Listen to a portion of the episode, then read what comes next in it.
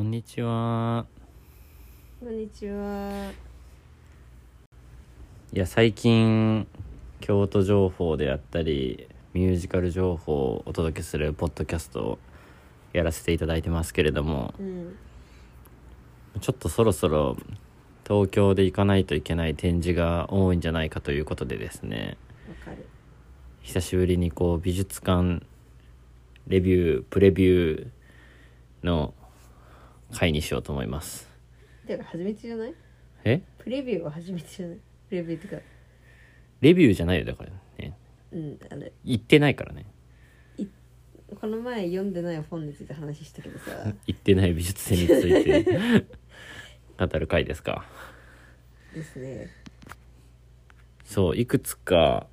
あって今行けないんですよでも行きた行かなきゃっていう状態ですね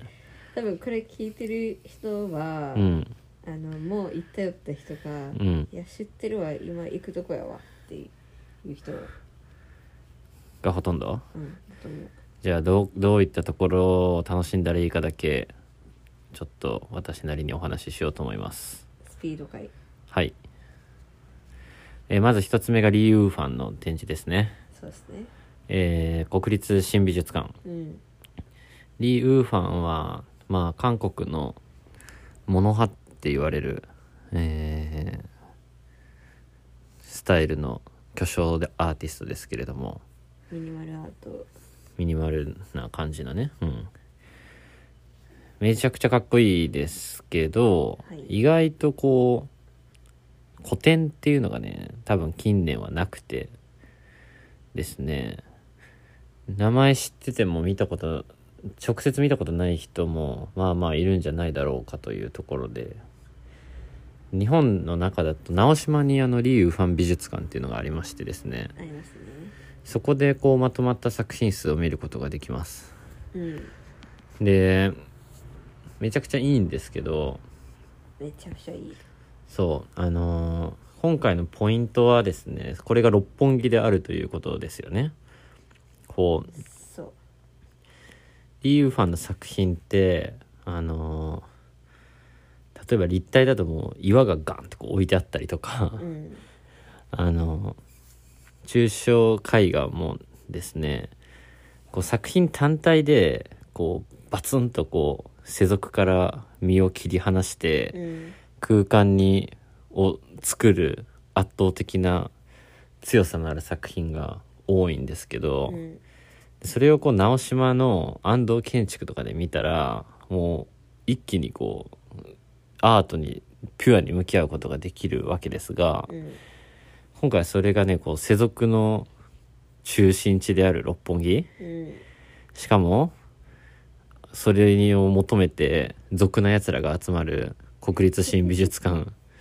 俗美術館で開催されるわけでですね資本主義の中心でそうそれはどうなんよと言ってないなりに思うわけでありますまあ一回は思うよねうんでこれはですねあの去年か一昨年かにですね「スターズっていう展示が六本木森美術館でありましてその時にもリユーファン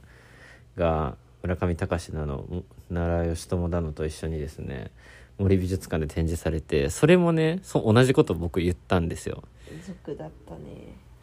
え言ったっけ言ってないああうんなんか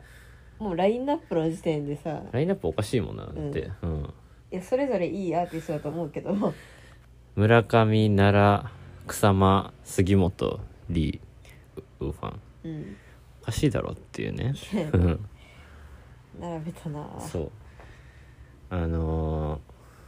うん多分森美術館がしたいことってこれなんです よ、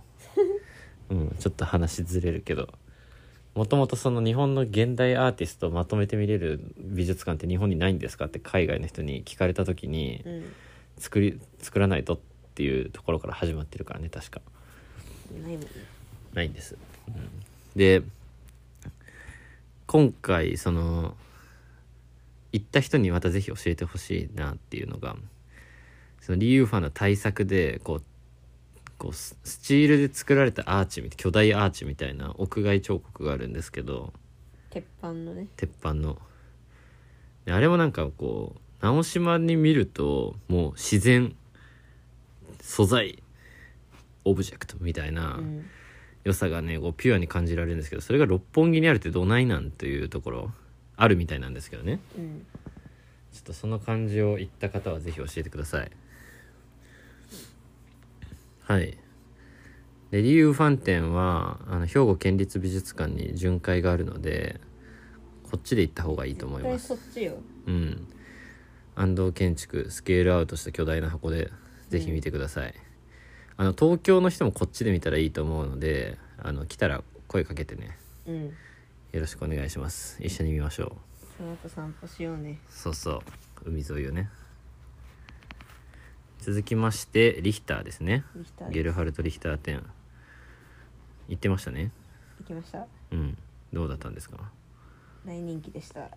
大人気うん作品は作品全部よかったそうなんですよねカタログ買ってきていただきまして、うんこ読んでるんですけどっ全ち部でも全然買えんのにそう 重たい本を持ってきた、全部いいですよね全部でかいし、うんパワーあるしリヒターも多分今生きてるアーティストの中では影響力多分トップ5に入るぐらい超スーパースターアーティストなんで,、うんでその個展で大規模な個展が日本で開催されるということで、まあ、これを逃したらもう10年20年ないですよ級のものなんじゃないかなと思っております。でこれもねマストで行ってっていう感じリーグファンと一緒で、まあ、なかなか機会がないからもうマストで行けば行ってくださいっていう感じなんですがあのーどうなんだろうこれ難しいのかなっていうのがちょっと悩みどころであのー個人的にはリーグファンとかもと一緒で何がすげえか分かんないけど明らかにすげえうんっていうのがリヒターっていうのはあると思うんですよめちゃある絵画を見るだけで。うんでただその前友達に「今東京いるんだけどなんか展示おすすめありますか?」って聞かれてうん「えリヒター絶対行ってください」って言ったらうんなんかいろいろ調べた後にやっぱなんかこれ分かんなそうだからちょっと今回見送りましたちょっと次回一緒に行きましょうみたいなあのーアンサーが来まして。うんうーんそうなのかと思ってしまいましてですね2回行けばいいと思うよそれは本当にそう、うん、で割とそのアートビギナーそういうこと意識せずに来てそうなターゲットの人たちもいっぱい行ってる感じだよね今はだと思うようんただね考えてみるとですねリヒターってあのまずですね日本特徴としてこう日本語でもかなり評論とかが多い作家なんですよね巨匠だしなんかリヒター一冊一人について書かれた本って何冊も出ててなんか今回のカタログもかなり論考が多くて、まあ、みんな日本人が書いてるんだけど、まあ、にこれだけたくさんの人がリヒターについて書けるわけじゃん研究してる人がいるというか、っていうことだしあとリヒターの絵画とかを特に見るとその彫刻立体っていうよりは絵画を見ると、まあ、一人で絵画の歴史全部なぞりましたみたいな人なんですよ。うん特に近代以降の絵画って何のためにあるんみたいななんでブルーピリオドっていう漫画でですねこれ絵画でやる意味あるっていうあの大学の先生からの好評があるんですけどうんこれはねこうぐさっとこう建築とかやってるとね刺さるうってなるんですけどあの絵画の存在意義とか価値みたいなのを問うこう問いながら絵画ってこう技法であったりだとか表現手法とか何を対象にして描くかとかっていうのがこうは歴史上の変化があるわけなんですけどもういろんなことに挑戦してるわけですよねリヒターは。本当にうん。キャリア70年。長えよ。90近いおじさん、おじいちゃんですけど。うん。しかもそのさあの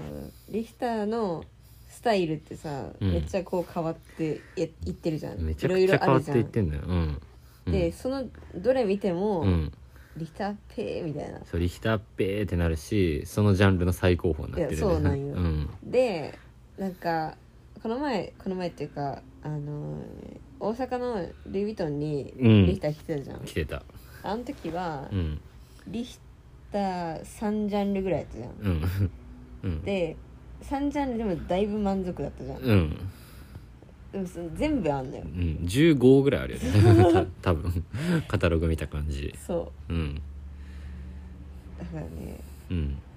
まあそういう意味でもねおおすげえってなる、うんこれ全部一人の人間ですかっていうそうそうそのもあるしううん一個一個ももちろん面白いしお腹いっぱいになる感じですかねそうそうそうでそんだけ見れる機会っていうのがなかなかないんで、うんもう行ってくださいっていう話になるんですよ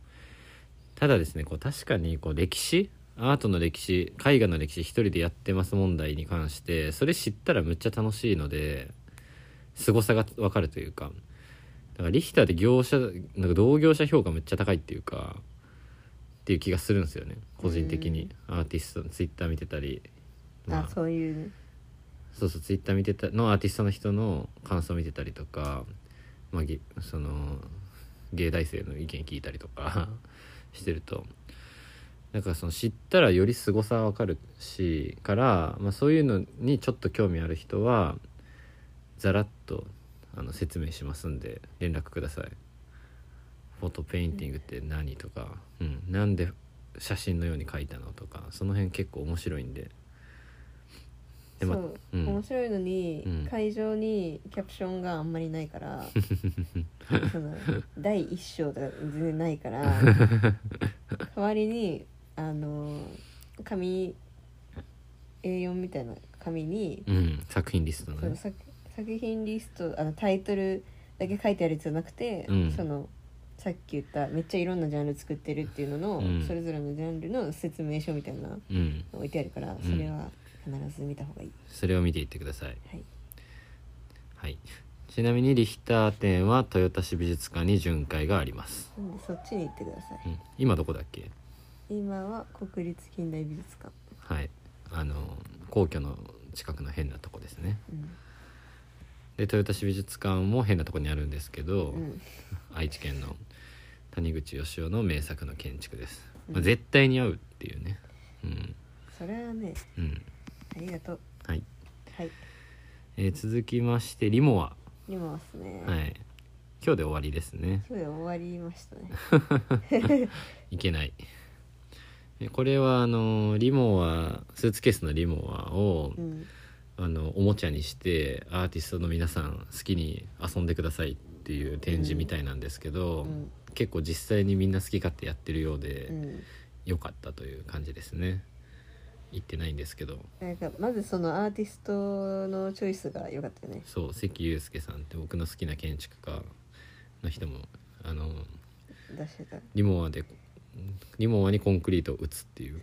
お前は何を言っているんだって感じなんだけどっていう作品を作ってたりとかね、うんリモアのね社長がね29歳ということで確か30になったんかなあのベルナール・アルノーの息子もう多分現代のマジで貴族みたいなやつなんだけどルイ・ヴィトン・モエ・ヘネシールイ・ヴィトンとかのコングロマリットのボスの息子うん今ティファニーやってんのかな確か社長うんリモアの社長彼がリモアの社長になってからリモアのアートブランディングみたいな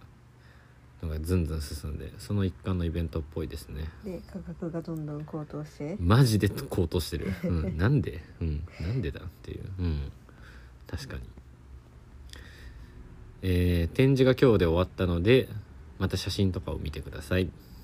ちなみにロンドンとベルリンに巡回するらしいから 巡回情報もお届けします行ってみては東京の展示を紹介っていう回なのに東京じゃないとこで見たらっていう だって話を東京でやってるけどさ、うん東京は全部やってるけどさ、うん別にベストな会場じゃないからうね、ん東京にいい美術館ってないからねそうだよね原美術館が終わった今はい、えー続きまして剥製ですね学生ねえーっと科博なんか上上野の国立科学博物館で開催中の、えー動物標本コレクションの企画展「Who We Are 観察と発見の生物学」っていう展示ですねこれ美術手帳オンラインにあのいいレポートが載ってたんでそれ見てちょっと面白そうって思ったらぜひ行ってくださいっていう感じでこれ僕も行きたいんですけど、えー動物標本の剥製とか骨とか、まあ、そういう展示っすね世界屈指の動物標本コレクションとして知られる吉本コレクション同コレクションのものを中心にえりすぐりの哺乳類標本などを展示する企画展って書いてある誰だ世界屈指の動物標本コレクション作ってるやつ個人なの吉本コレクションです これねあのー展示が倍々であのー重機とかもねかなりいけてる感じですね重機いいねコレクションの質の高さに加えて展示構成のギミックの面白さっていうのも魅力に書かれてて展示台に引き出しがついてたりしててその引き出しを引いたらなんかこうインフォグラフィックが書いてあったりとかしてなんか知識を深めることができる解説みたいなねうんのがねいい感じですね動物標本とか、まあ、そういう生物学の観察みたいな視点を養うってめっちゃいい勉強だと思うんで何回でも行きたいですねという感じです私は剥製が NG な ので重機だけ見たいコンセプチュアル重機展をしてください美術展の重機展はい続きましてえーままとめるとフィンユールとプルーベですねうん椅子です椅子ですね世界最高峰の椅子高級椅子となってしまった椅子フィンユールはデンマークの建築家家具デザイナーですねでジャンプルーベはフランスの建築家家具デザイナーですねえー、どっちも人気っすね日本だとただこうスタイルが全然違うんでうんあの今この時期にやってるからこうどっちも見て比較を楽しんだらいいんじゃないかなと思っておりますそうだね結構同時代の作家だしこうモダニズムの時代にその、まあ、家具デザイナーとかっていうそのデザインジャンルデザイナーのジャンルが成立してる時代って結構もう要はモダンなんだよね図面を引いてそれを量産することができるっていうことだから今までは量産なんか見込まれてなかったからさ世界中で展開されるようなどういうモダニズムなのかっていうどフランスではこう捉えられたプルビアこう捉えたデンマーク北欧だとこう捉えられたみたいなのがね見て取れると思いますどちらももうゴリゴリに美しい曲線を追求した椅子デザイナーですしかもフィンユールの方はうん実物で座れるだった気がするプルーベも座れるあったんじゃなかったっけな忘れちゃったけど椅子店で座れなかっ たらねうん座れない椅子ってなんだよって話だからね、フィンユールは都現飛び東京都美術館プルーベは都現美うんプルーベはね確か展示構成もすごい良かったってあの確かな筋から聞いております意外とプルービー行ってる人もいるなプルーベ行ってる人多いよねフィンユールはあんまり聞いてないです嘘いるフィンユールの方が、まあ、みんな北欧家具家具好きだからさあ人気なのかなと思っててフィンユールの方が行ってる人多い気がすあるなるほど、のタイムラインではなるほど、うん、北欧家具は人気ですねいいからねうん実際にいいからね うんはいえー、続きまして最後かなライアン・ガンダーうんえーオペラシティアートギャラリーでやってますねガンダーは我々国立国際美術館で見ましたね大阪でねうん、東京では初の、えー展示だそうですが個展だそうですけど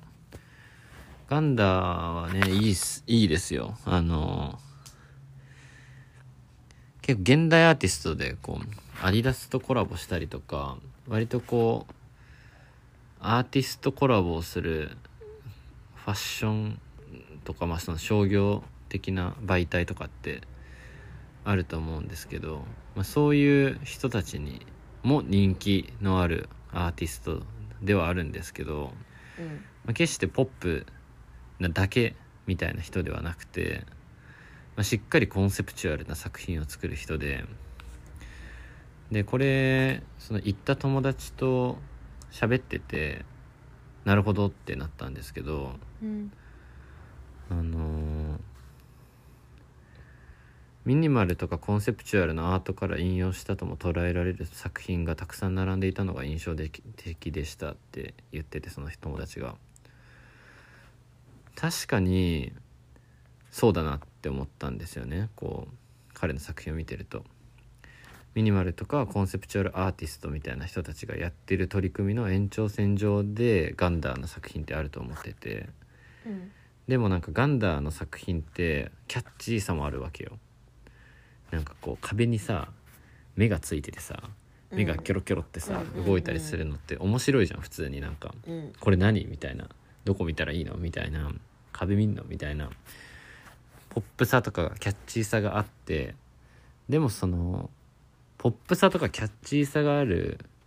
ミニマルアーティストとかコンセプチュアルアーティストってなかなかいないな他にっていうのを思いまして、ま